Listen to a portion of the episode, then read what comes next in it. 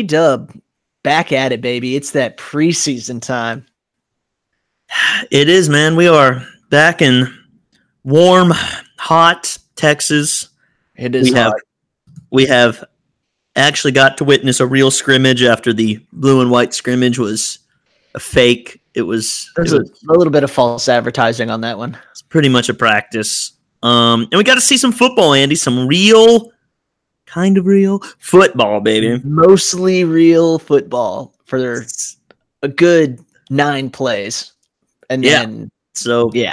this is boys will be boys. this is Boys Will Be Boys. This is Andy Gatelli.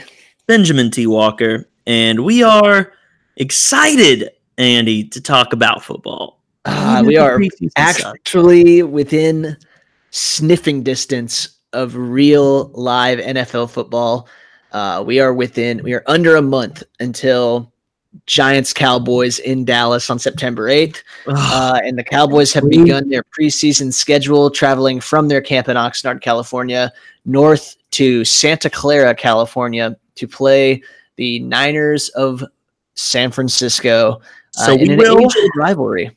Yes, yes. It doesn't really come out. Uh, the rivalry doesn't really come out in the preseason per se, but um, yes, we will Well, go their dude's getting ejected, so it got a little chippy, I guess. Yeah, that was a bizarre play. Honestly, That was a starting player too. That's their starting free safety who was somehow in the game in the third quarter and then blasted some ninth receiver on our team so he could get ejected. I was like, damn, dude, you really out here trying to make the roster. that was wild, man. Actually, San Fran was kind of wilding all night looking at penalties. Dude, they yards. had okay for yeah. I was gonna say, do you know how many yards of penalties they had? I heard at one point it was like hundred and twenty or something. Two hundred and eighteen yards say- on eighteen flags, dude. Yeah, I was gonna say when when I had heard it, it was still like first half, like third quarter. Yeah. They still beat us, by the way, which is what's funny about preseason. But Yeah. So obviously it's a preseason game. Every team has kind of a different approach to preseason. The Cowboys, especially in the first preseason game, they're never really looking to get anyone hurt. They don't really want to see anything offensively. So you're going to get like the most vanilla format of offense that we possibly have. And you're probably only going to see starters for one series, which is exactly what you got this night. The starters played, and by starters, I mean first teamers other than Zeke Elliott, Zack Martin, Jason Witten, and Amari Cooper. Um, they played nine snaps. Uh, and then after that, second and third string started going in. So this was not a hyper competitive dress rehearsal like people expect to see week three of preseason uh, when we play the Texans. But it was an interesting, it was an interesting uh, scenario to see Dak Prescott taking live snaps from under center against a team that was not wearing the same uniform they were. yeah, I mean, of course we're we're total junkies for this, so of course we're all watching, and I'm pathetically excited for preseason Oh, I know. and then you sort of get to about the second quarter, especially the second half, and you realize that pretty much everyone you're watching will not be contributing in a meaningful way to your football team. I'll say this year is a little different because we did go to camp, and so we saw like everyone. And oh, so I know, knew dude. I'm I'm excited about some of the- guys we saw. It's just funny that yeah, you just the quality of football is so it's Oh, so yeah. laughable by So, But so normally we kind of go drive by drive. Um, that's not going to be necessary here. Um, we'll take you through the first drive just because that's what the starters played, uh, and then after that we'll just kind of go through some some thoughts on who played well, who whose stock went up, whose stock went down. Um, so in this game, uh, like I said, the starters only played one series. Um, Tony Pollard was starting at running back uh, for the absent Zeke Elliott. Uh, the Charger or Chargers, the Niners announcers called him Darius Jackson for the entire drive. Um, this is kind of a high school level production as far as television goes. Um, but right off the bat, Tony Pollard got a six yard run. Uh, immediately after that, they did a uh, little slant pattern where uh, Dak Prescott hit a very sharp looking Michael Gallup, who ran a great route for 16 yards. Um, they got an illegal use of hands here, uh, but that was declined. Um, Dak then tried to go deep for Michael Gallup, uh, who got one hand on the ball, but his other hand was restrained by the defender, so that led to a pass interference call. Good job on Gallup. First of many penalties for San Francisco. Yeah, so that brought up first and 10 at the San Francisco 24. Uh, Pollard went for three yards. Then Dak hit Tavon Austin for five yards, third and two. Uh, Pollard gets a tough third down, gets four yards uh, on a third and two. Great job, Pollard. Um, first and 10 at the 12. Pollard goes for three yards.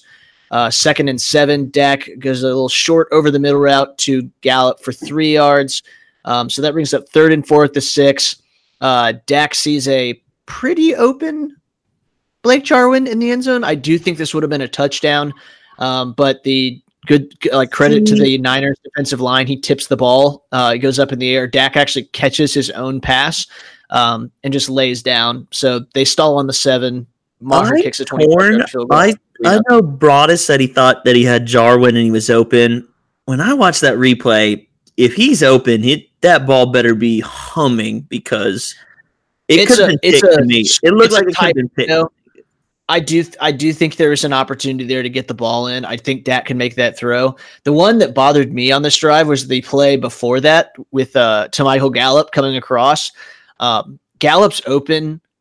He's way more open earlier. Like Dak needed to make that throw like a full second earlier, and Gallup yeah. will have more room. He pretty much buddy passed Gallup where like Gallup can make the catch, but then he just gets immediately tackled for three yards. Gallup would like I think he would have got a chance to kind of turn up field a little bit, maybe get some more yardage if Dak yeah, sees. I thought something on the other side, and I don't know what the read is here, but I thought Pollard was coming out of the backfield on the weak side, and he had one on one. I mean, we had to make a guy miss, but I liked that yeah. more than the delayed drag well, route. They made a, I think they made a business decision on Tony Pollard, which is he was drafted to take sweeps, reverses, screen passes, you know, all these kind of like Alvin Kamara esque plays. And they seemed very committed to the fact that Pollard was going to be used between the tackles as a traditional running back in the way that you would see Zeke used. Um, I, I, don't know if that was to send a message or, like, again, we're just not calling it anything but very vanilla offense in this particular scenario. But they were only running Pollard straight up the gut, which I thought he did okay. He made some good first cuts, but yeah, they didn't seem to be trying to get him to the outside, which is normally his strength. Yeah, I would agree about the the vanilla offense, which I think Dallas maybe more than anyone, and I can't confidently say that because I'm definitely not catching everybody's preseason game, especially after the first series or two. Um, but Dallas, they tell you everything you need to know about what they think of preseason with how little action even Pollard got. Like there's yeah. a lot of teams that would have given their rookie running back 20 touches today just to see what he could do. And the sure. fact that Dallas has got him in bubble wrap, I don't think it means anything about the Zeke contract, which don't worry, the second half of this pod is pretty much straight contract talks. we will get to. But I just I just meant this this series showed kind of what Dallas thinks of preseason, which I don't think is nearly as high as, as some other teams like to use it. Like if you watch the Cardinals, like Cliff and Kyler, obviously that's a rookie head coach and a rookie quarterback. They're out there showing you some stuff. Dallas is yeah. going to go pretty vanilla. They're going to try and execute a play here and there, keep people sharp, but pretty much they want them in bubble wrap and out of the game. Well, and they didn't. Uh, it wasn't even the offense you're going to see. I mean, you just look at Dallas. Like, let's assume that Dallas was running the offense that it's going to run they there were 50 pass attempts and 18 running plays. Oh yeah. Like that's that's just not how Dallas is going to run their offense come season time. Um so uh first team defense got uh two possessions actually. They stayed on the field for two possessions. Now again, when I say first team defense, I mean first team defense except for DeMarcus Lawrence, Randy Gregory, Robert Quinn and Byron Jones. Um so you're missing your three top pass rushers and your best cornerback. Um, but they played remarkably well. They gave up one first down and 14 total yards of offense in two possessions. Um, they the refs really attempted to bail San Francisco out here. I know that sounds like a homer pick, but they fumbled on the first play. Uh, the refs ended up giving that one back to him as an incomplete pass, and then a really ticky tacky PI call on third down which gave them a new set of downs, and they still went three and out after that. So um, the defense held, you know, not not a huge accomplishment to to shut down Nick Mullens, um, but they did their thing. Yeah, man, that was that Niner offense. They didn't even have half their. I mean, I don't even know who's supposed to be starting for them, but McKinnon, Garcon, Matthews, uh, Matthews, Jimmy Garoppolo, Jimmy Garoppolo didn't play at all. Um, I don't yeah. think George Kittle played tonight. So I mean, San Francisco was in the same place. They didn't. They didn't start anybody that is a playmaker for what they have on that team. So, like I said, this was pretty vanilla, but it's still good to see the quote unquote first team defense pretty much stifled this this team. And we had some good, uh, we had some bright spots on first team defense. Linebackers looked great. Jalen had a really awesome hit, um, which obviously you just love to see Jalen being his kinetic self. Uh, and then Chido Awuzie playing the number one corner spot had a pair of great back to back plays. Yeah, he did on the the possession after this. Cheeto made back to back, really nice plays. Um, Awuzie Hive goat, we're live and well, baby. He's killing it. So he he blows up a screen with a really nice form tackle in the open field one on one, and then on the next play they try a third and long pass, and Awuzie just gets there in time, gets a hand in on a diving play, and breaks up the pass. So Cheeto looks like he's ready to take that next step. Yeah, I'm really hope I really hope he does. I've had high hopes for this kid for a while. I mean, he looked he looked the part last night, or I keep saying last night in the preseason game. Um, I know he's out there not really guarding a good receiver on San Francisco. They got a bunch of young rookies that may turn into something and second year guys, but um, are you saying Jordan the, Matthews is yeah, it's, it's still a sick wide receiver, dude? It's still the type of assignment you'd like to see him him dominate, and he did. So, uh, first team defense looked good. The second team offense go did the only other drive that even looked somewhat watchable in this game was was from them the second possession. And this this began a theme uh, that is probably one of the major points of concern. If you ask people dallas fans like you know what did you like? What did you hate the three big points of contention here are your continued red zone problems. Um, you know, obviously last year this team 29th in the red zone. Um, the last time this team scored a preseason touchdown, uh, Terrance Williams caught the touchdown and Dan Bailey kicked the PAT. So that tells you how long that's been. Um, number two, the kicking. Uh, Brett Maher again shanked a inside 40 yards field goal, which doesn't make anyone in Dallas feel good. So he went three uh, for four, and none of those kicks were were very inspiring. I saw a pretty no. good tweet from uh, Tim Cowlishaw. I got to give credit to. He uh, he said, "Find someone who hugs you the way Brett Maher hugs that right goalpost." Oh, I know, dude. And then obviously the the one that has gotten probably the most press coverage, the backup quarterback situation is atrocious. Um, Cooper Rush. I, I, what's funny is Mike White is so bad that I saw people that were like Cooper Rush actually actually looks pretty good. I was, and I don't agree with that at all. He made some decent throws, but he didn't do anything at all that I would consider like, oh, I feel comfortable with Cooper Rush. I'm not saying he was terrible. I'm saying I don't know how people I formed an opinion. Pretty terrible, dude. Well, I just I don't know if he's terrible. I don't know if he's good yet. Is the whole point? Like he, I don't think he's good, but you know what I mean. Like we, yeah. we barely saw anything out of him, and people are like, I feel pretty comfortable with Rush moving forward. I was like, fuck, dude, I don't. If anything, the big, him, uh, the big dude, just made, like that one drive where we got back into the red zone, and first he scrambles like 20 yards backwards, and then just chucks one over the receiver's head and then gets another possession and fucking airmails it again. He was overthrowing everyone all night.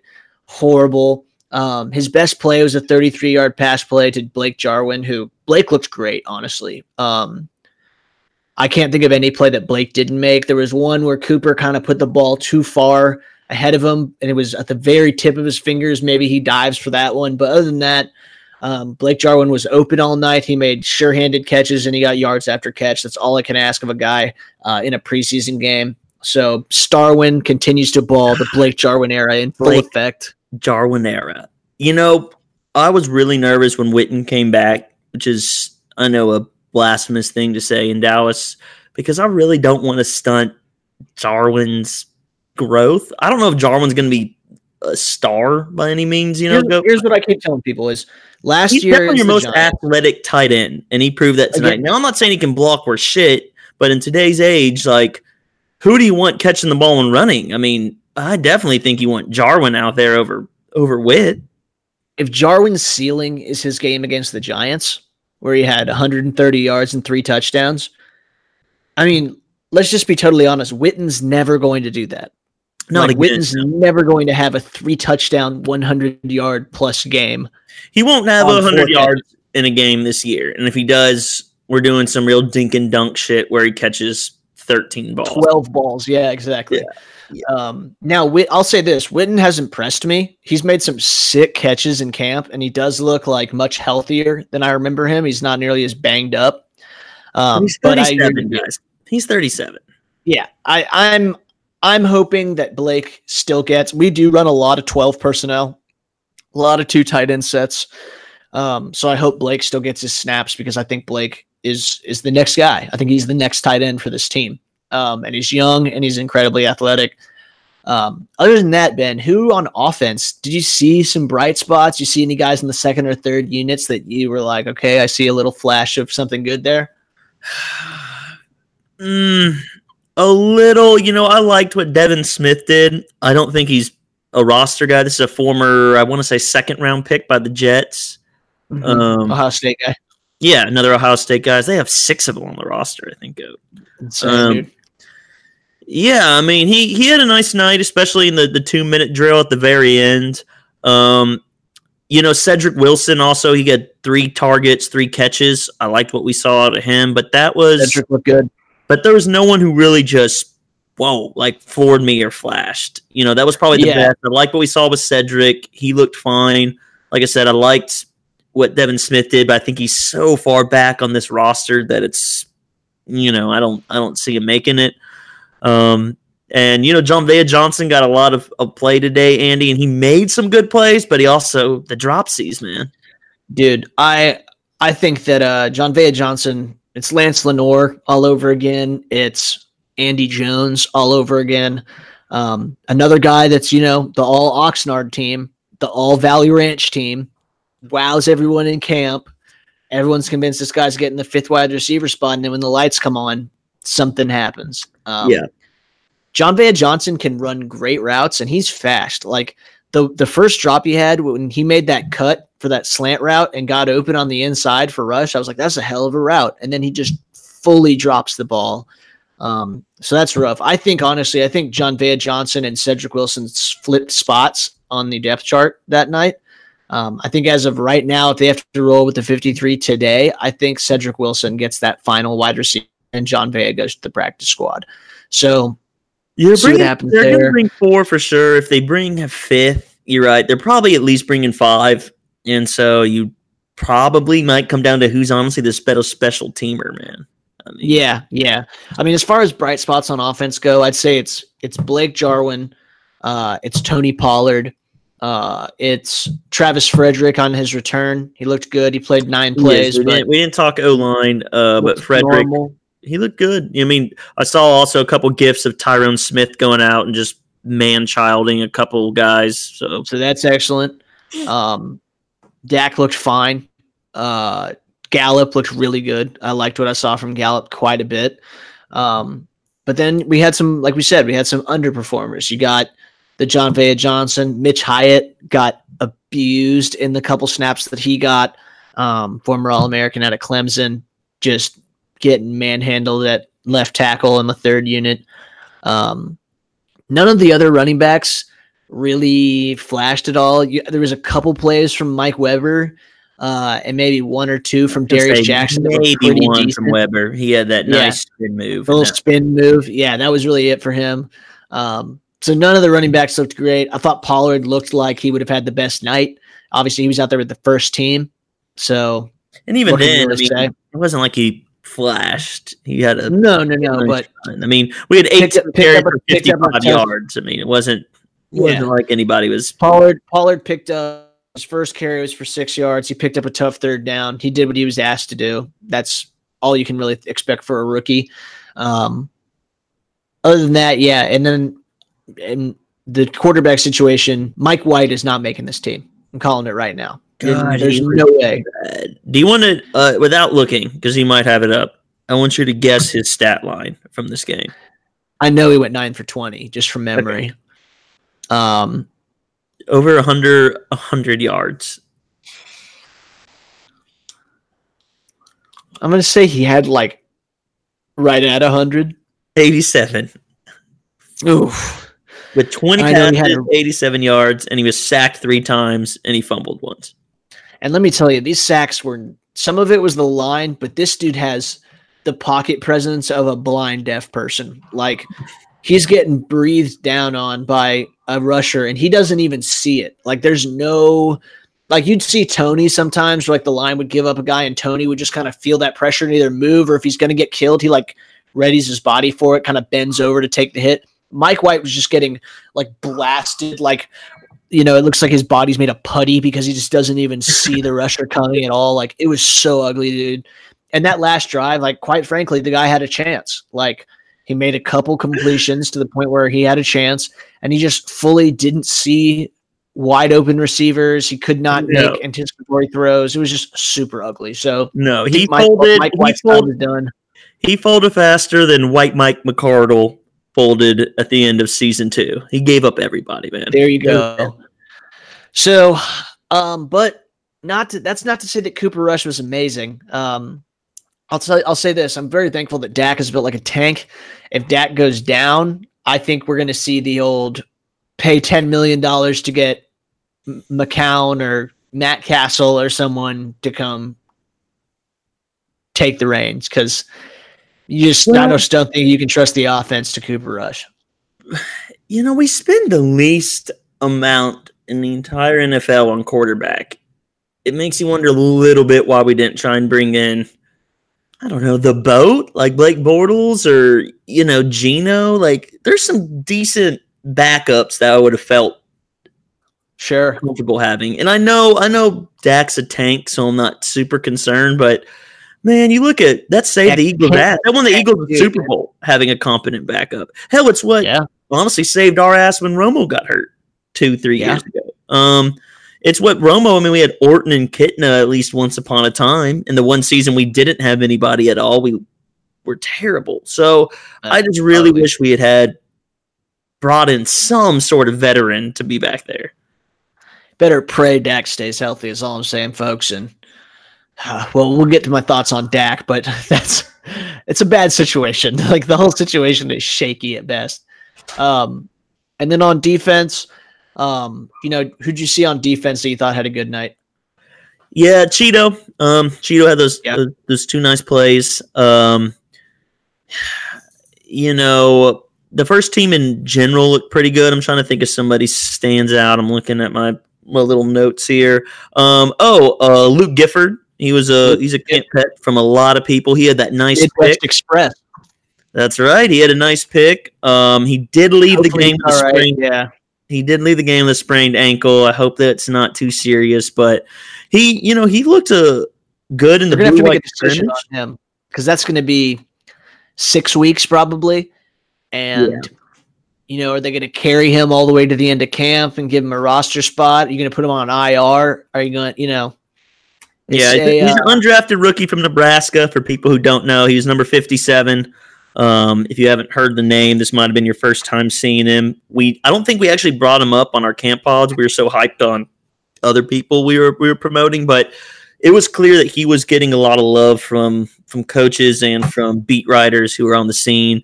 And he, Yeah. he balled in his first game. It's unfortunate he got hurt because you know he he was flashing a little bit. He had a pick. Uh, Donovan Wilson, rookie safety out of A and M, also had a pick. Yes, he did. He did. Um, that was nasty too. That was a terrible throw by God, CJ Beathard. Is he so beat hard, dude? Hard. God, I'm glad he's still still collecting a paycheck. Way to go, buddy. Um, Yeah. yeah, I mean there were a couple guys. You know, I thought um, I thought Joe Jackson had a nice night on the D line. He had a he had a nice pressure. He uh you know there was a couple D linemen who who made some plays. Ricky Walker, Armstrong looked Yeah. good. Um, Jalen Jelks had a great night for a seventh round guy out of Oregon. That was kind of just a a flyer the Cowboys took at the end of the seventh round. He had the only sack of the evening for the Cowboys defense, so good for him. Yes, yeah. So there was nobody who, once again, Andy, that really just blew me away. I, I really do think if we had to name just an MVP off of that game, it probably was Gifford. Um, Yeah, Gifford or Cheeto.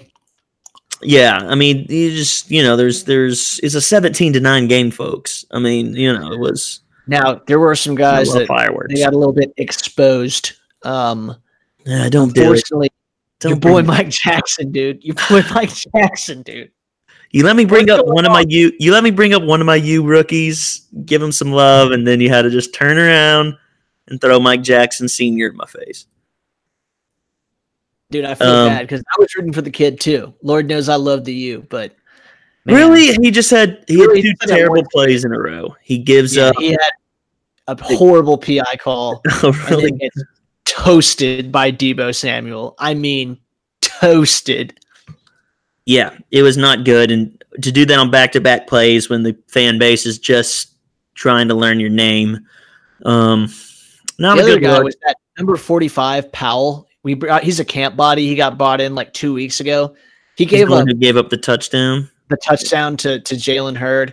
Yeah, Um, Niner fans are really stoked about Big Body Hurd, like this kid who's like a project wide receiver, um, and he had a great touchdown. But uh, all I'm saying is throw that shit on Cheeto Uzie and see if you get that ball, man. Like just horrible coverage, terrible positioning, like just really ugly. Yeah. Yeah. The Niners, for the first time in some years, might actually have a little bit of team to be hopeful about. It's like when your team's still really bad, but you have a lot of high draft picks that might pan out. I mean, they have Deebo Samuel, uh, Jalen Hurd. They got Dante Pettis from last year. I mean, they got a lot of exciting players They're on just they're offense. just hoping that that Bosa isn't like already injured.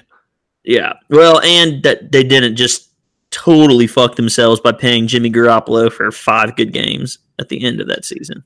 that is a distinct possibility. Like, there's a real chance that Jimmy G is gonna roll his good-looking ass out onto the field and have his knees explode in week two, and it's gonna be like, well, ah, Nick Mullens, it is. Nick Mullens. I did see a great tweet, Andy. I wanted to. Uh, I, I didn't save it. That was uh, that if Jerry had any sense, we'd let Dak walk and then give a phone call to the Niners right now for Mullens. What? yeah, yeah. You know, just just let Dak walk and get Nick Mullens and groom him for Dude. the future, dude.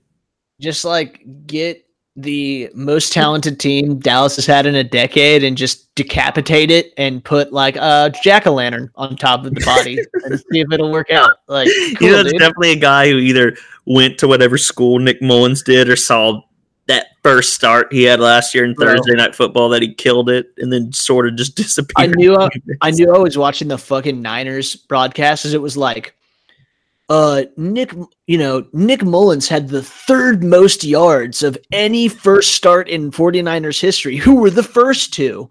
And I was just like, what kind of Homer ass trivia question is this? like the third most yards, dude. Okay. Like, the best the best quote damn i meant to bring it up Jon'Vea johnson who they called isaac bruce poor man's Isaac Bruce. they're like a poor man's isaac bruce. And we How poor? me and andy have this bit anytime that anyone gets compared to a poor man and they name a hall of famer we always like how poor we how broke ass isaac bruce over here.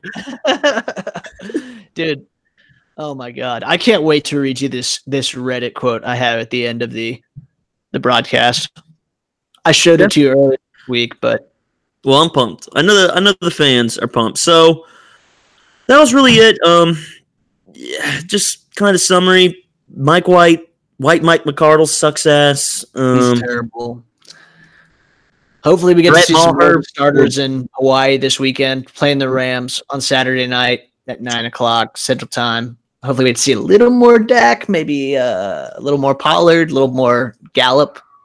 a little bit of ingenuity in the offense. Although I'm sure they'll go. That'd be excellent. I'm sure they'll go Jason Garrett's personality and just vanilla the shit out of it. Well, but- I mean, look what the Rams did last week, dude. Like the Rams put up three points against the Raiders and called it a day. Like, Dude, yeah, I mean, we're not the only team. The Rams didn't play Goff or Gurley in a single snap last year in preseason, and then they yeah, they're not they're not doing the entire league's ass. Yeah, Yeah, So, yeah. So it'll be interesting. But I guess there has been a cloud hanging over, you know, the preseason, Ben, as contract talk has really taken center stage around the Dallas Cowboys. Um, yesterday caused a significant amount of drama when a story came out via Jane Slater that Dak Prescott had not only turned down $30 million a year, but was demanding $40 million a year to be the Dallas Cowboys quarterback. Um, that immediately sparked obviously like ESPN running with that and being like, wow, Dak's demanding 40 million. Is Dak too greedy to be the quarterback? Big trouble in Big D? Oh, the fans on Twitter. I mean, it was crazy. And all these Eagles like, yeah, please pay Dak Prescott 40 mil. And you had everybody reacting to it. Um, man, I, we even texted briefly about it. And then when you sit there and think about it for more than 20 seconds, you realize that that's, this is all posturing and this 100% a Jerry clearly came like from Jerry's camp. 500% a Jerry leak. Like, Yeah, and I'm not saying Jane Slater got it wrong. Someone definitely reported that. But if you really think Dak Prescott is sitting there and demanding 40 mil or he won't play, I I have a very well, I have a very hard time believing that. Not that he'd even wouldn't play, but I have a hard time believing he well, thinks. and now we've play. seen, we've had reports come out, you know, Dak's camp told USA Today that that's not true. Um, then Dan Patrick came out today and said that he has a source close to the situation. That 100%, the $40 million number, 100% came from Jerry. Like, this is a, and it worked. Like, to Jerry's credit, the move worked perfectly. The entire fan base turned on Dak immediately and called him greedy. And now there's pressure on Dak to sign whatever deal the Cowboys put in front of him, which will be less than if he was just sitting here waiting for the deal. So good move by Jerry. Plays dirty. I like it. Yeah, I mean, this is the Dallas Cowboys. This is a PR machine, man. They know what they're doing. There's a reason that the whole Ezekiel Elliott car crash story leaked after he decided to go to Cabo. I mean, this whole. I, I'm not saying there's a big conspiracy behind it. I'm saying this team is very good at letting out the information that they want let out. They invented the NFL media machine. They know how to use it, is all I'll say. Yeah. So, Andy, I do. Let's do this. I do want to go contract by contract of the big three. And I just want to kind of break down the lens of what is going on, um, just Okay. how people are perceiving it, how it should be perceived. And then maybe me and you can come up with a number two that we feel comfortable with or it makes sense. Makes sense to me. Okay, so I'm gonna start with the least controversial, and that is Amari Cooper. And I say least controversial because it's just not the one generating all the buzz with Zeke. Well, he just hasn't. Amari has almost not given a quote about his contract situation. Yeah, exactly. So he he's very aware that his he's going to get paid, and if he doesn't get paid, um, by us, somebody in the free market, assuming he doesn't get hurt, is going to get paid. Plus, to be fair to Amari Cooper, he's in his fifth year option from when he had been drafted by Oakland, and he's making thirteen point nine million this year. So even without a deal, that. even without a deal, he's not really hurting. So I just want to talk Amari and, and why we haven't heard as much. One of the big things is that yes, Amari's the undrafted free or the sorry, the unrestricted free agent at the end of the year, but while he's not in a rush to get things done like Dak and Zeke, is that there's a lot of wide receivers out there that as they get paid, Amari's value continues to climb and climb, Andy. Well, I knew I knew there was a zero percent chance he would sign before Michael Thomas. Like that was the one in my head that I just had like kind of pegged as just like Well, and Michael Thomas no kind of forced the Saints by holding out, but yes. Yeah, yeah. So Amari wants, if it's up to Amari, he wants Julio to resign. He wants Tyreek to get a deal. He wants AJ Green to get an extension. All these add value to his contract negotiation.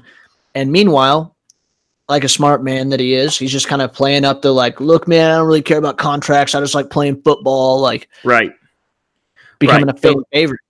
That's one of the reasons he's not in a rush. As I said, he's already getting a good. He's getting 14 million this year, regardless of what goes down. It's already guaranteed, and he knows that we gave up a first rounder for him. He's going to get paid, and every time we, meaning the Cowboys, drag their feet on this, and some other receiver comes in and gets a deal, your benchmark goes up. So Mike Thomas, you're right, being the big one, just got five years, 100 million. I think 64 million guaranteed. Yep. Um, biggest contract from any wide receiver in the NFL now, getting 20 mil a year. Um, and I don't think that Amari can reasonably make the argument that he can get Mike Thomas money, him and his agent. So I would say, Andy, he's probably coming around 19. It'll depend on guaranteed money, but we'll say around 18, 19 a year. I think the max he's getting is five for nine. I, I said I said 18 5 um, previously, um, which I think is 90 two, yeah, five. Yes, yeah, yeah, that'd be right. Something like that. So, yeah, it'll all depend on guarantees. I think we're going to see Amari come in somewhere between 18 and 19 million. I don't think he goes above 19 because that'll be kind of the line that the team will draw is like, hey, now you're into Michael Thomas territory. Um, but again, right. if Julio goes and signs at 21, and if Tyreek gets 21, and suddenly like I mean the the situation I keep bringing up is look at DeAndre Hopkins. Hopkins signed at 16.5. Everyone thought that was wildly expensive. 2 3 years later, 16.5 is a freaking bargain for DeAndre Hopkins, yeah. might be the best wide receiver in the NFL. Oh, yeah. So I mean that's that's the way that's the way these things work. Wide receivers no different than quarterback than running back. You have to realize that every year as the NFL continues to make more and more money, the more and more money is allocated for the players. Therefore, the cap increases. And as the cap increases, the players who sign their deals want a bigger and bigger pie. So, yeah, their deals jump. So the ones that on Spotrac, if you kind of go and look at that, that are comparable, they say to him is Mike Evans, who signed a few years ago, got five for 82, five, got 16 and a half a year. Brandin Cooks signed for five for 81. DeAndre Hopkins signed for five for 81. And Sammy Watkins somehow got three for 48, 16 mil a year. Um, they all happened the previous season or the season before that in Mike Evans' case. And so I believe that that alone means Michael, mean Amari Cooper's probably going to make more money than all of them. And I think it's fair to say he's going to come in somewhere between Michael Thomas in that. So he's going to make somewhere between 17 at the cheapest and I would say probably 19 at the most. Fair. So I guess just the easy question would you pay him? Yes, of course. Yes, absolutely. Okay. One, you gave up a first round draft pick for the guy. So if you weren't going to pay him, this was a bad plan. Um, two, Amari's proven that he can make hay in our offense, which I'm not convinced every receiver can. I think Amari's skill set is uniquely good for Dallas in that he's an insanely polished route runner with good hands, um, and he can run away from guys after the catch. Um, you need a very specific kind of receiver to make Dak Prescott effective. I'm not convinced that every single good receiver could come in and put up huge numbers with Dak.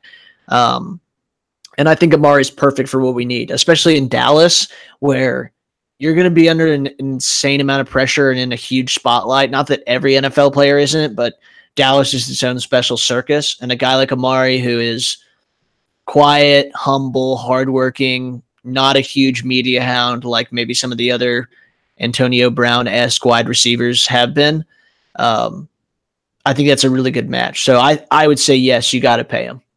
Yeah, I think so, and that's why, as I said, his deal will get done, but I don't. I, I can't really predict the timing of who's going to get paid first, but I think they're least worried about getting his done. Yeah. Um, the only other person, like you said, that's really waiting on a contract this offseason right now is Julio Jones.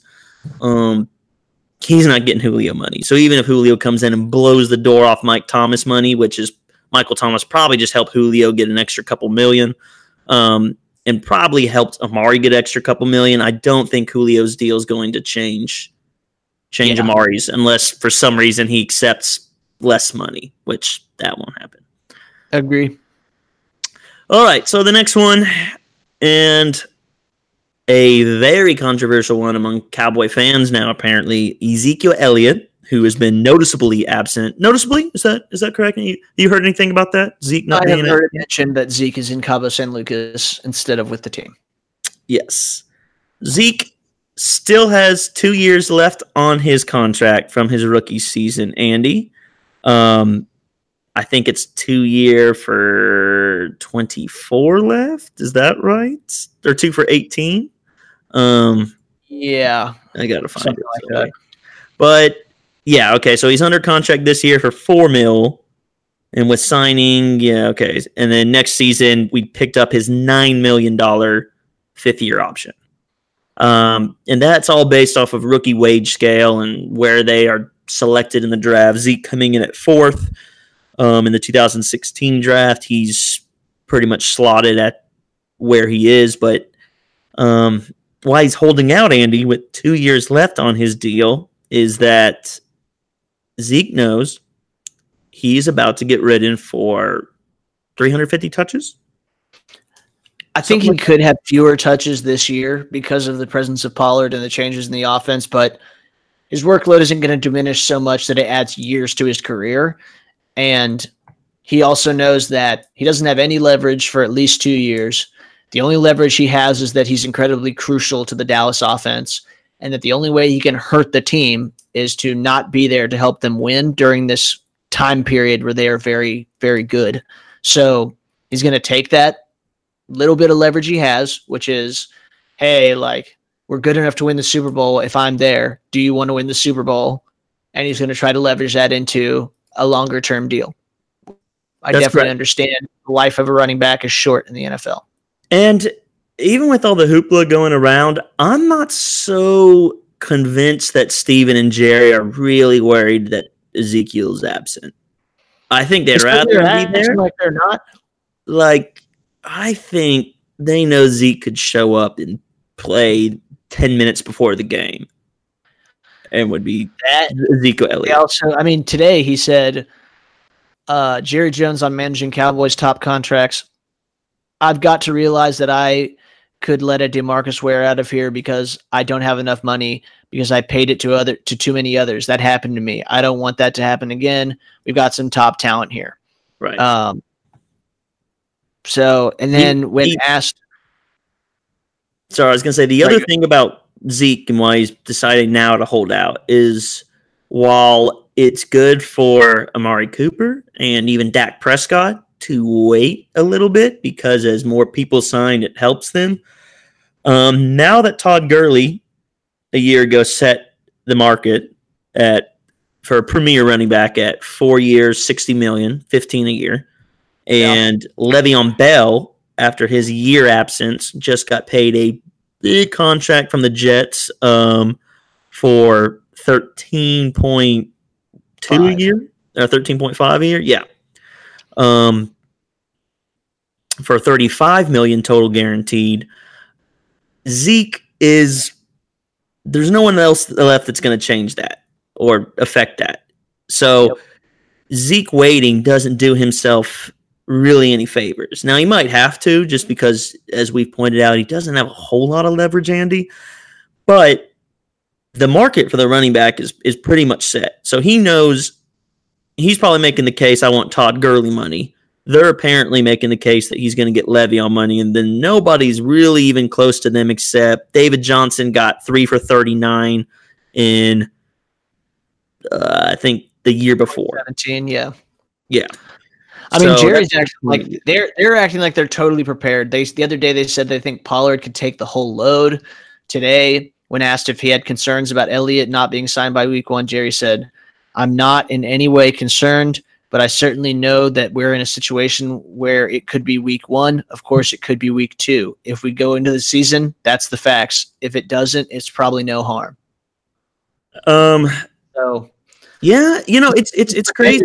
like, but- like stare down, like Cuban Missile Crisis. Who blinks first? It the Cowboys me, at the end of the day, Zeke's losing more than Dallas is. I mean, it's it's he doesn't have a whole lot of leverage other than he thinks I- that well, we need I him to win, which I agree. One, I think Zeke is going to have to. He's going to have to prove to Dallas that he can that he will miss a check. Because I think right now there's people that will call bullshit on him being willing to give up a game check by not showing up. Oh yeah, oh yeah. So Dallas has a little bit of an advantage because our first two games are less than the most competitive we'll play all year. Maybe two of the worst five teams in the league. If we have to play, if we had to play the Patriots in Foxborough or New Orleans in NOLA week one, this might be different. But as it stands, we're playing the Giants at home and the Redskins. So that adds to Dallas's strengthened position. Um, let me ask you, Ben. You know, straight up, what would you pay him? Yeah, so looking at at what Gurley and Le'Veon got, I think you can convince him to take split the difference between both of them, which would be I would say he would come in for four for fifty seven, four for fifty eight. Um you're almost giving, you know, 14 and a half a year is is I, I didn't do the math right there, but four for 14 and a half a year depending on guarantees. I think you can get him back here for that, and I think I would do that. Do you think that's too high? I mean, I feel like I also need to recuse myself because I am the biggest Zeke Elliott homer there is. And so I'm like, dude, I'll pay Zeke Elliott 15. Like, you give him gonna- right now. well, I'm just like, is am if we're if we're willing to pay him 14.5, am I willing to, to give up Zeke Elliott for 500 grand? Hell no, No. because No. Is the I mean, he is the franchise at The this problem point. is too. I, I get what you're saying. It's also as we've mentioned, the running back market is not what it once was, and it's about as high as it's going to be for at least a while until maybe Saquon resets it in two, three years. Andy, Saquon gets 30 million. It won't even be a big deal that Zeke's getting 15. Saquon's gonna get 15 million per thigh, bro. yeah, dude, that's a lot of. Dude, have you seen his thighs? I mean, they Oh. are they're so big that you might as well just give him every single running back's money in the entire league and just donate to Saquon. He's so good, dude. Have you seen him run against a six man box, dude? He gets 20 yards every time. He's incredible. No, but real talk, seen- you're right. You're real. I've never seen a running back lose more coolly than Saquon does, dude. You really love Saquon, man. He's your boy. More people at work should come up to me and tell me how good Saquon Barkley is. Dude, he is pretty good. I mean, he's I don't know if you saw, but on the under 25 team, on the under 25 team, he was on it over Zeke, bro. According to ESPN, man. Clown shoe shit, bro. I will say that Saquon is better than Zeke as soon as Saquon ever has a year where he does better than Zeke at any level of football. Ever. Didn't do better in college any year. Worst rookie year. Let's see it. Just show me a better year, and I'll say that he was better than him, but he's never done it. So Zeke didn't get shut down by Rutgers. All right. Um, has Saquon never held out on his team, bro? Ha! Checkmate. Damn it. God. Damn it. I, I forgot Zeke's a thug diva and Saquon's a selfless teammate. Saquon loves his team, loves his country, and loves True. his president. Dude, I heard Saquon Barkley has a Pat Tillman tattoo. oh damn, dude. He's definitely he's definitely a patriot as fuck. Um, There's gonna be people listening to this. They're like, these guys are fucking assholes. I know. Before we okay, before we take the tangent, Andy just always takes the Saquon bait. I had to I had to go there. Um, but yeah, Zeke. Okay, he's he's asking for Gurley money, maybe more. We don't really know because this is all once again. I don't think you can reset the market. I don't. I, I think you draw the line there. We're certainly not going to do it with two years left on his contract.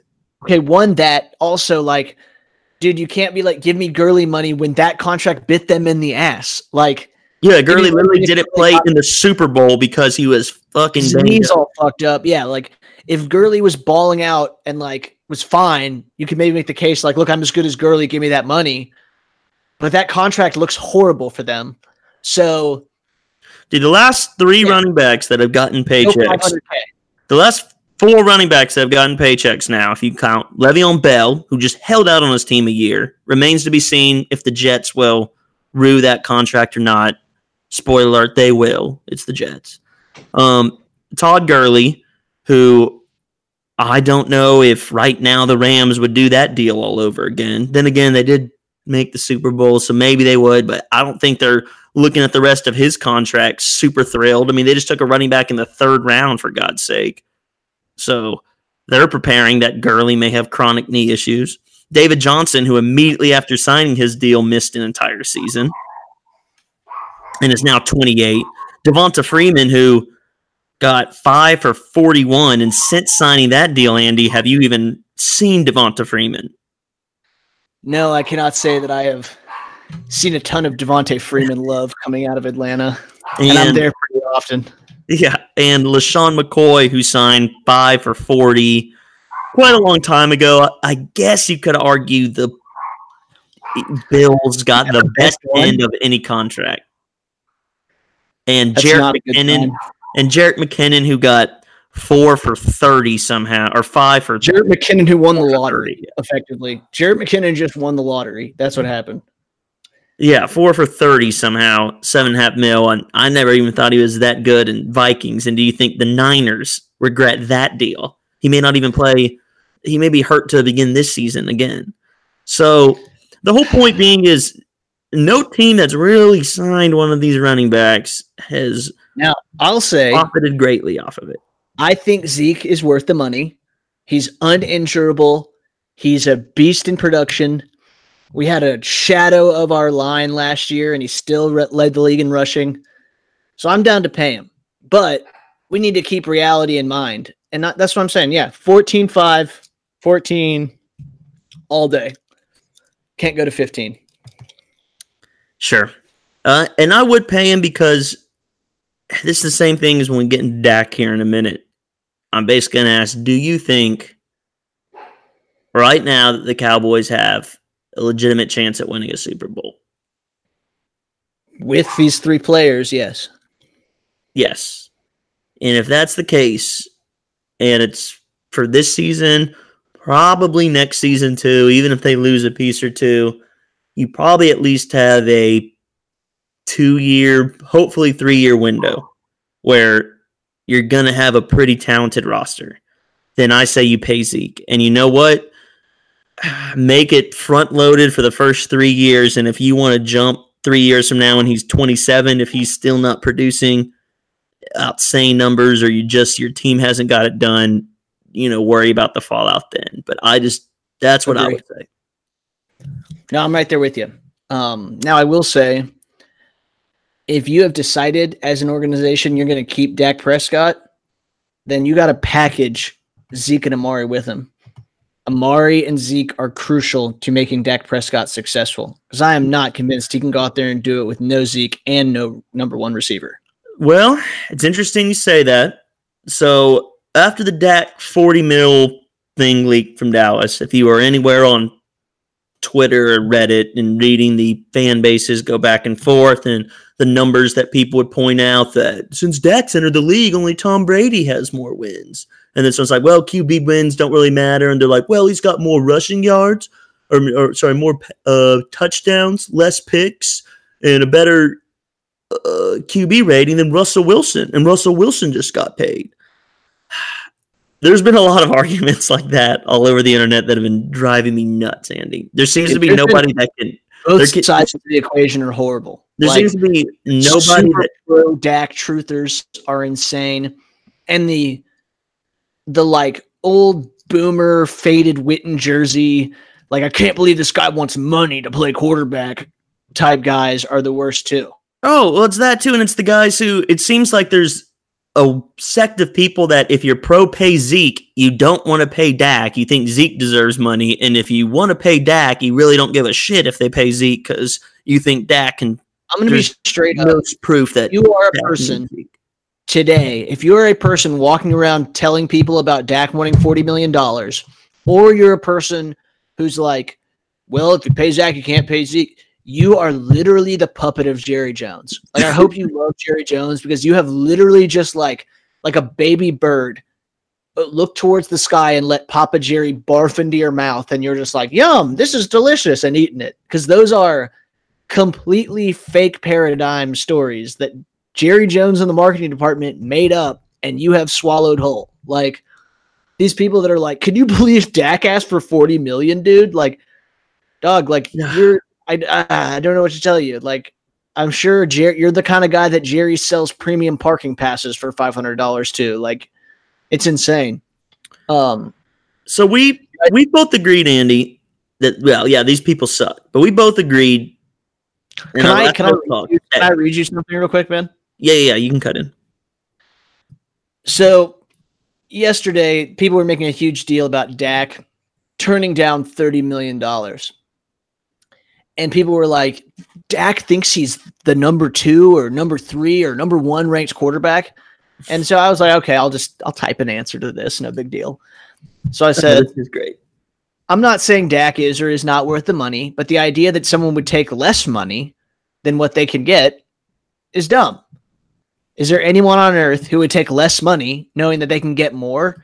The market pushed prices upward, and if Dak and Dak's agent knows the Cowboys will pay more than 30, they're negotiating so that they can get that. It has nothing to do with Dak's opinion of his QB ranking. Now, Ben, I don't think there's anything that controversial in that statement. No, no. That that seems Pretty pretty, logical. logical to me. This is the response that I got. And I almost didn't think this was real. There's plenty of people who take less money. When I was in junior high, I went to a private school. It was Sick. barely able to Junior stay. I, I- it was barely able to stay open.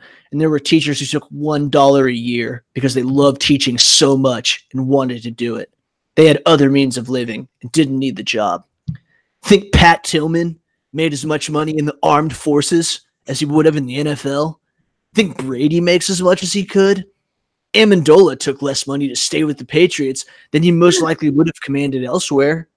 There are plenty of real world examples as well where people liked what they did and who they did it for and didn't wring every last dime out of their employer. The in corporate America and the NFL, though, is that there's a total pie in the NFL. Corporate America can spend as much as it has. The Cowboys can't. You add more, you add more to your piece than someone else has to take a smaller piece. This is not a knock on Dak, but you can't lay out bla- blanket statements that there aren't people who take less money to do something for the team because they love what they do. First of all, dog, I don't know how to break it to you. that corporations Oh, don't man. have unlimited money, dog. Like, yes, if a corporation gives an extra dollar to one person, it has to come from somewhere else. They can't just give everyone unlimited pay. So that's insane. Two, did you really invoke Pat Tillman to lecture me about Dak and his contract? Are you really that person? Oh my freak, dude. Dude, that That is great. That's the second time. This is the second time we've had a, a good Pat Pat Tillman uh uh a cameo on this pod, man. That's pretty great. Rest in peace to that man. He's a goddamn American hero and deserves more respect than to be dragged out as the like rah rah patriotism puppet every time someone wants to be like, I'll tell you what a real sacrifice looks like. It's fucking Pat Tillman. Uh, Well, dude, I know the the I always call it America porn film that people are like, oh, tight. This guy's a fucking American hero. This was a tragic situation. Let's make money off of it. Da-da-da. Make sure to make sure to buy your commemorative 9/11 t-shirts for $49.99. Never forget. like, It's that's terrible. gross, dude. The That's other part of that, the other part of that that that person begins with is that teachers who love their jobs will do it for one dollar a year. First of all, dude, teachers get paid like shit, and it's not because like, oh, they can just do whatever they want and they can take a dollar. Fuck you, dude. Teachers deserve a ton of money, and they don't like. You don't have to do your job for a dollar a year. Dude, no, didn't you you did, didn't you hear at his middle school, dude? The teachers just did did it because they loved it. That's wild, bro. Uh, and you said that that middle school doesn't exist anymore, probably because that's illegal, and what they were doing was illegal, and they probably got shut down by the IRS. So, tight story, bro. God. That's right. These are the type of people we've been dealing with. That contract talk freaks out. It's really the worst. Dude, all these people that like they played quarterback at Lufkin in 1987, and they would play just for the glory of the game and the honor of wearing the star. And they can't believe that these guys want money to play quarterback because I'd I'd give everything in my life up to have just one more down out there. Just like, dude, shut up, dude. These guys are gonna have CTE when they're older. They're putting it on the line every day. They are doing one of the hardest tasks in the world at the highest level in the world. They deserve money. all of these things, all of these things can be true. That Dak should absolutely is absolutely warranted to go after every single penny he thinks he can get from Dallas or whoever. That the more pennies he takes from Dallas ultimately hurts our future of putting together talent around him. And that our fan base sucks. But Yeah. I mean, dude, don't get me wrong. I get it. Like, everyone wants their guy to be like the dude that takes a team friendly deal and does good by the team. But the inverse has never happened. And you will not root for the inverse. If Dak gets hurt next week after signing a deal, none of you people that are all about the team are going to say, well, like, the team's still going to give Dak $10 million, right? Like, we got to take care of him. He made a sacrifice for us. No, you're going to be on the internet talking about how what is the best mechanism by which we can get Dak to give back his signing bonus. You're the same people that made Calvin Johnson repay his workout bonuses. So shut up, dude. yeah, it's it's just people are out there. Same thing with Zeke that are like, man, just pay out your contract. You signed it for a reason, dude. Okay, these these players have teams. The second that they slip, the second they slip, get cut, traded, fucked, whatever. I mean, so yeah, of course, if they're in the reverse scenario, they should get the money. And their contracts aren't fully guaranteed, which is the problem with the NFL. If you look at every other sports league, pretty much money the second you sign your deal is Generate way more revenue. You don't think Zeke Elliott generates more revenue than like the 12th guy on the Timberwolves? Maybe not. I think he probably does. No, no. So maybe Ricky, maybe Ricky Rubio just fucking blows the box office out and sells a shitload of t-shirts, but I'm willing to bet Zeke Elliott has a fucking a mini economy around him. what do you think Ricky Rubio makes right now? More than Tony Romo made in his entire career. He just signed a three-year, fifty-one million dollar deal with the Nets or the uh, Suns. So yeah, so Ricky Rubio is gonna make Seventeen million a year. like, a third guard on the Suns than Zeke Elliott will make as the premier offensive weapon in the National Football League, the highest grossing sports league in the world. Yeah, yeah. So fuck off. play basketball. play basketball, kids. No. Now, yes, we do need to figure out the numbers that work. If we pay Amari 18, Zeke 14, Dak 32, that is $64 million. That's a ton. That is a third of the cap space. The cap right now is 188 million. It's going to go up next year after the new CBA, but we got to figure it all out. So, I want all three. I think you have to take all three. I think that they complement each other. I think you need the way that we've set this up. I think you said it very. high, uh, then you have to have the other two. I think you said it very well that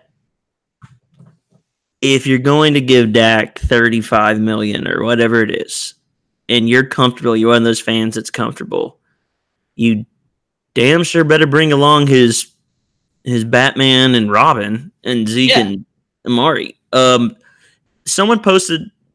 I heard this stat. So everyone keeps throwing out Dak is what 32 and 16 as a starter Yeah. in this league. That's pretty good. I would say the Dallas Cowboys are 32 and 16 with Dak as press, you know, as Yeah, quarterback. That's But- another way to put it. But you know, people just look at QBs with a win stat for some reason. Um,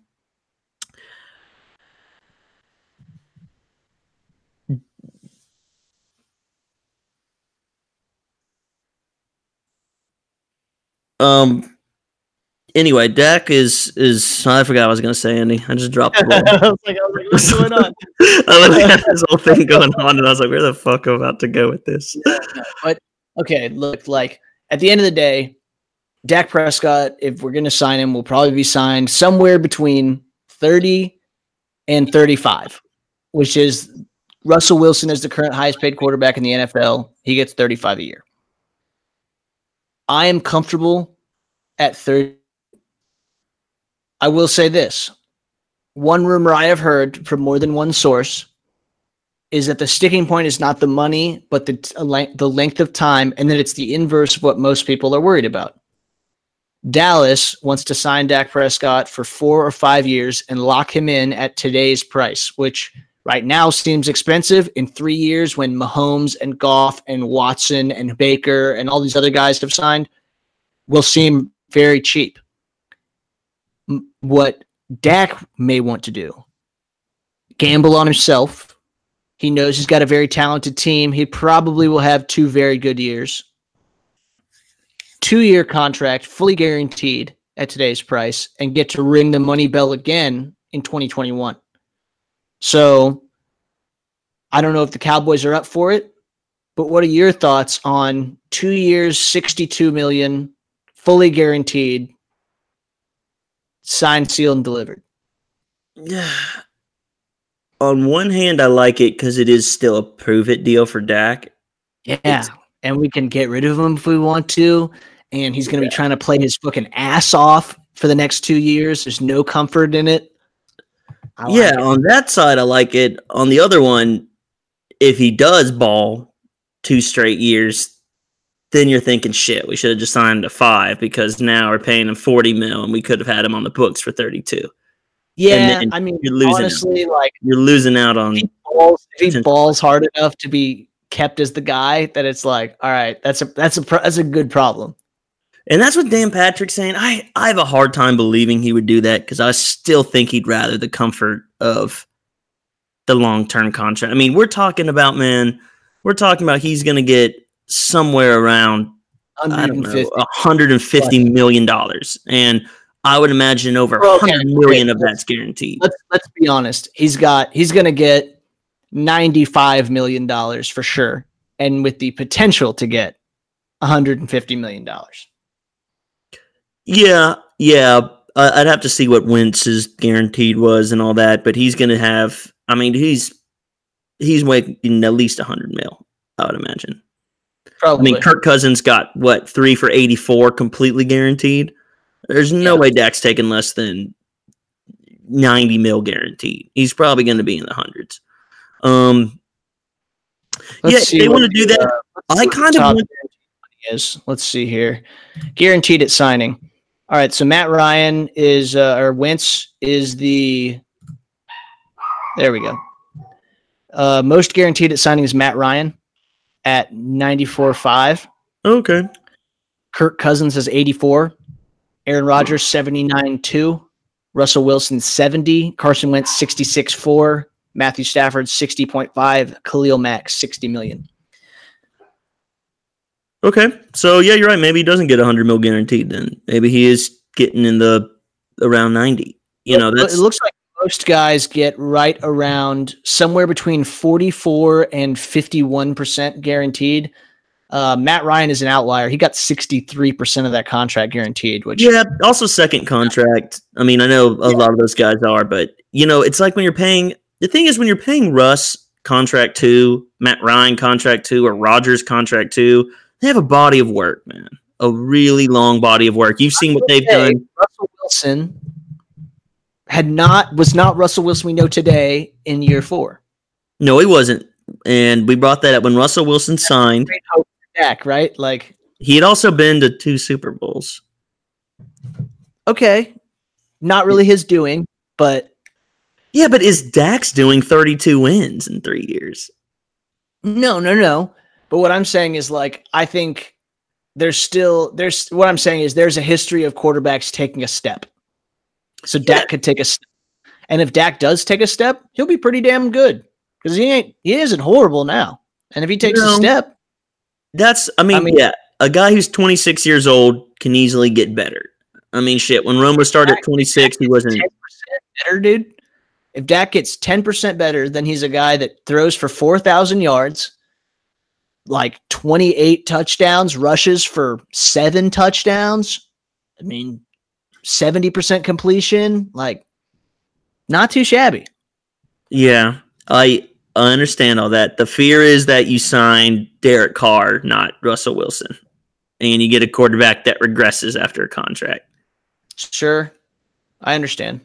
My whole point is, uh, I'm really, I'm not as worried paying Zeke and Amari because I think Zeke and Amari are You know you're elite players. You know you're you're, elite elite. players. My big fear is in paying Dak, the ultimate fear, the sneak, the sneaky suspicion that he's average, and you're paying top five money for an average guy because if things are perfect around him, as we said, he can win.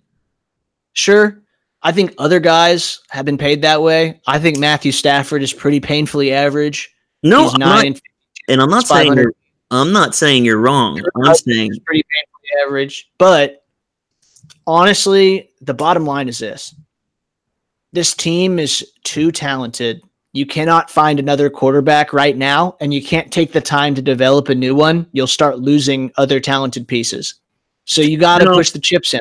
Yep, that's uh, that's ultimately what I said. That's what it comes down to for me.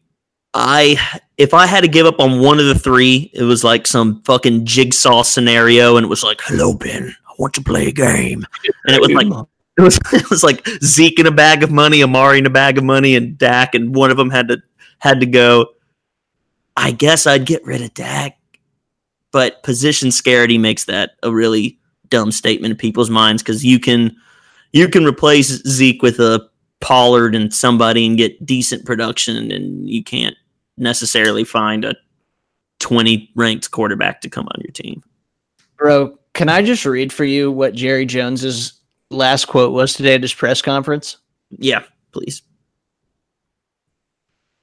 Jerry Jones offered a colorful and, if somewhat convoluted assessment of the Cowboys' talks with Dak Prescott, Amari Cooper, and Ezekiel Elliott in relation to a liberal arts education. I'm going to do this in a Jerry voice. Picture you were driving in a car and you had you had a wreck Okay. and your hand and your hand was severed off, but you didn't understand your anatomy. So you look down, you're spurting blood, you open the door and you run into the woods and you either die bleeding to death or in shock. The educated man looks down, knows his anatomy, squeezes, and knows his best chance is to wait for help. That's because he's been there a lot and done that. So I'm squeezing and waiting for help. That is so Jerry that I love it. You want to take a fucking stab at what that means? what in the fuck, dude? I couldn't even begin to decipher. I think Jerry means that he's been basically in the shit before, and so he's he's Knows He's what to do. he knows what to He's do. waiting for help. He's done. He's done his part. So now he's waiting for Amari and Dak and Zeke. Why is he bleeding? I don't. None of this makes sense, dude. Dude, you could write a book of Jerryisms, and none of them would make sense out of context. so in context. bottom Fuck it. bottom line, Ben, as we wrap up here, are you in favor of paying all of them? And give me just a recap. Are are you in favor of paying all of them, and at what number? Yes, yes, and I guess. is how I come in on it. Okay. Yes to sure What's your- Amari. Five for ninety. I do that right now. Um, guaranteed money, sixty mil. Okay. Uh, Zeke. If Gurley got four for sixty, I don't. You know, I would. I'd come in very close to that. I'd see if you could get him for four for fifty six, but I'd see easily he's like, why not just come to sixty at that point? Four That would be my 58, Yeah. I would say that'd be my max, four for sixty. I wouldn't go over Gurley money. Sure. Um, and now Dak. And big deal. the big money deal. This sucks because it's just, man, fuck. I can almost convince myself that we're better off not doing it or that we're better off giving him the whole loot. Like every, he's so perplexing to me because I can almost talk myself into any little bit of any thread Sure. that I start to unravel, I can follow on the Dak Prescott train. But ultimately, it's like you said, I just don't think the risk of not paying him and finding a replacement while this team's still competitive is is very likely. Agree. So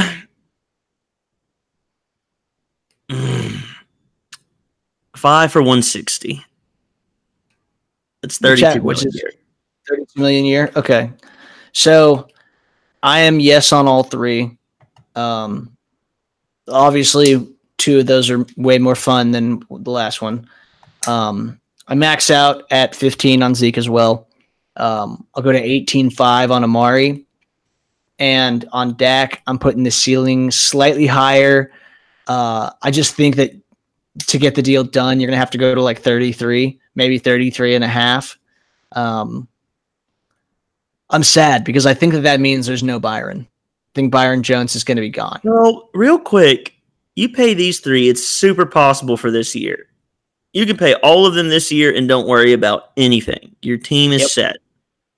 It's next year, you got to choose Byron. You can probably get done, but it becomes tough. Blake Jarwin, if he flashes, he's up for a contract. Maliek Collins, if he flashes, he's up for a contract. Jaylon And Smith.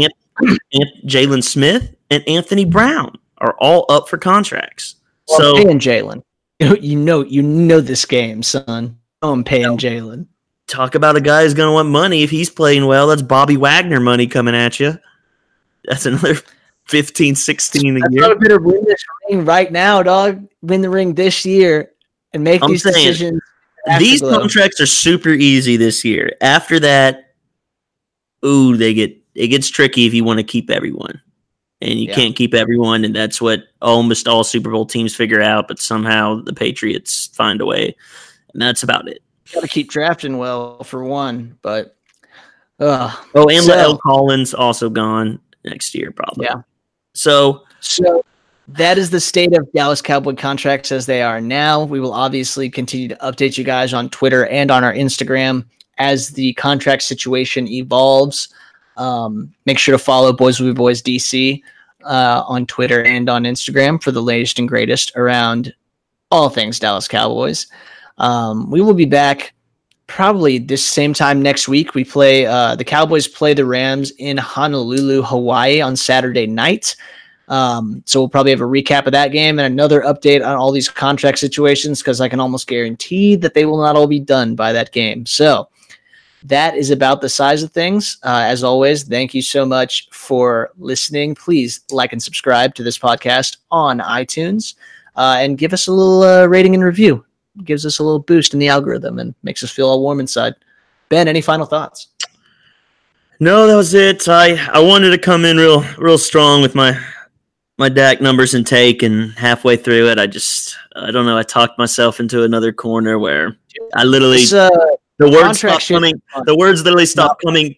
The words literally stopped coming into my brain because I was just I'm so fried at studying Dak content and Dak talk and Dak contract. And tell you what, when we Stressing. if we get if when we just on September 8th, when we just just it up to play the Giants, if all our guys are uninjured and we just get to see them all play, I'm just gonna try my best to just enjoy the shit out of every snap that this very talented team gets to take.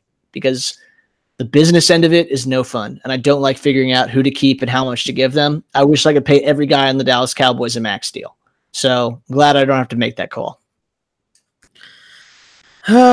Me too, man. Me too. Also, we should cut all those guys you talked about for next year and bring back Rico Gathers. on the Browns now. Super Bowl. Brown business. Ugh. All right, guys. As always, this is Andy Gatelli. Benjamin T. Walker. This has been Boys Will Be Boys. See you next week. Take it easy. Fuck it. Pay Zeke. Cut Dak. Peace.